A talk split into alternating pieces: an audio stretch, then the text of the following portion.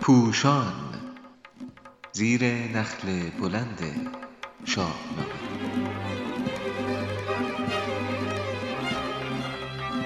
شاهنامه خوانی از زبان فردوسی خردمند. شماره پنجاه و هفت. نقش مردم در انتخاب پیشدادیان. چاپ شده در روزنامه ستاره صبح. در تاریخ دوازده بهمن 98 نویسنده علیرضا قراباغی. گوینده ژیلا درخشان.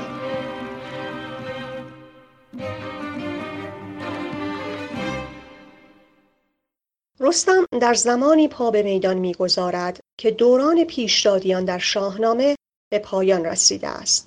نخستین اقدام او پیش از آنکه با دشمنان ایران بجنگد کمک به برقراری سلسله تازه است که با نام کیانیان شناخته شده است.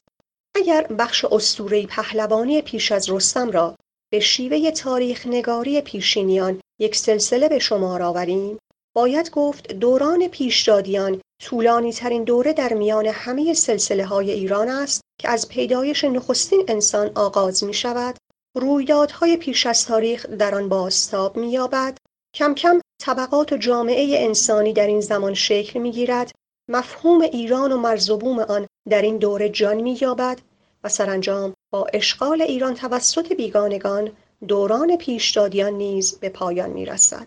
این دوران که شاید صد هزار سال را در بر می‌گیرد در شاهنامه گذشته از دو شاهزاده ناکام یعنی سیامک و ایرج با نام نه شاه مشخص می شود که حتی دوره حکومت آنان نیز نشان دهنده یک منحنی آغاز بالیدن اوج سراشیبی و نابودی است.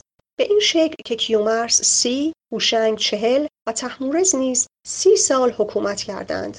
جمشید هفتصد زحاک هزار فریدون پانصد و منوچهر صد و بیست سال بر تخت نشستند و سرانجام نوذر هفت و زفتحماس پنج سال حاکم بودند و در زمان آنان کشور با جنگ داخلی خشکسالی و اشغال بیگانگان روبرو شد و دوران این سلسله به پایان رسید.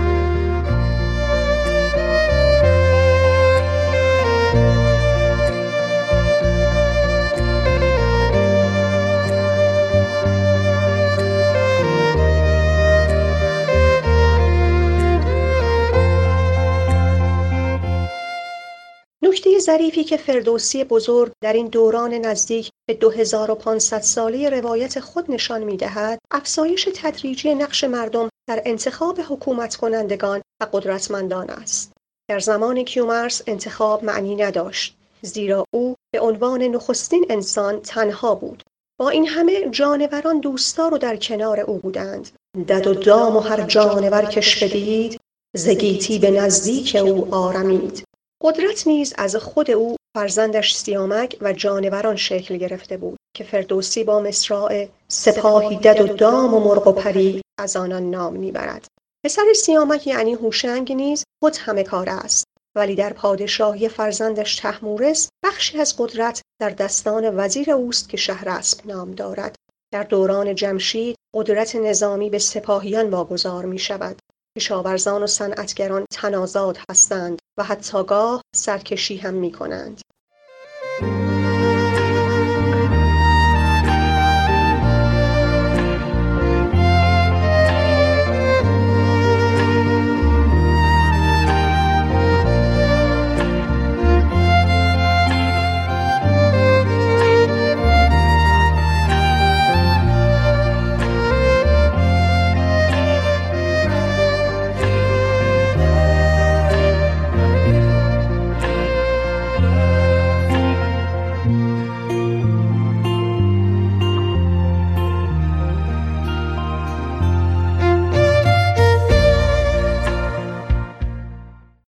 زحاک با خواست هرچند نادرست بخشی از سواران موبدان بزرگان و دیگر نامداران آغاز می شود در زمان فریدون این خود مردم هستند که رهبر خود را برمیگزینند و نیروی نظامی را سامان می دهند.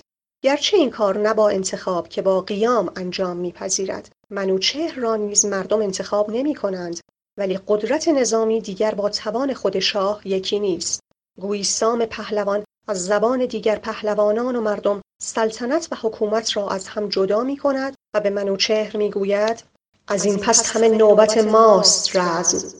تو را جای تخت است و بگماز و بزم.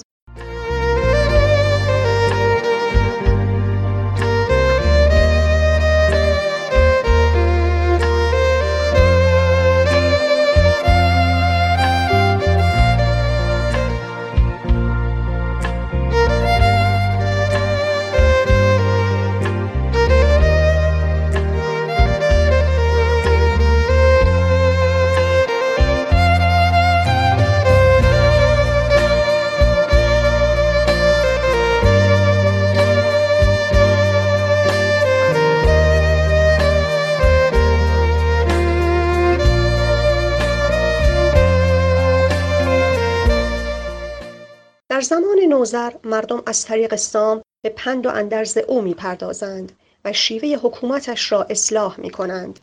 زبطهماسب آشکارا با خواست مردم انتخاب می شود و نامداران و پهلوانان و مرزبانان پس از مشورت برای او چنین پیامی می‌برند سپهدار دستان و یکسر سپاه تو را خواستند ای سزاوارگاه سرانجام رستم نماد امید و پناه ایرانیان سر بر می آورد و با سقوط سلسله پیشدادیان با نظر بخردان جهان دیده و کار کرده ردان و موبدان کیقوباد که از نسل فریدون است برای شاهی برگزیده می شود و این مأموریت را به رستم می دهند که او را بیاورد.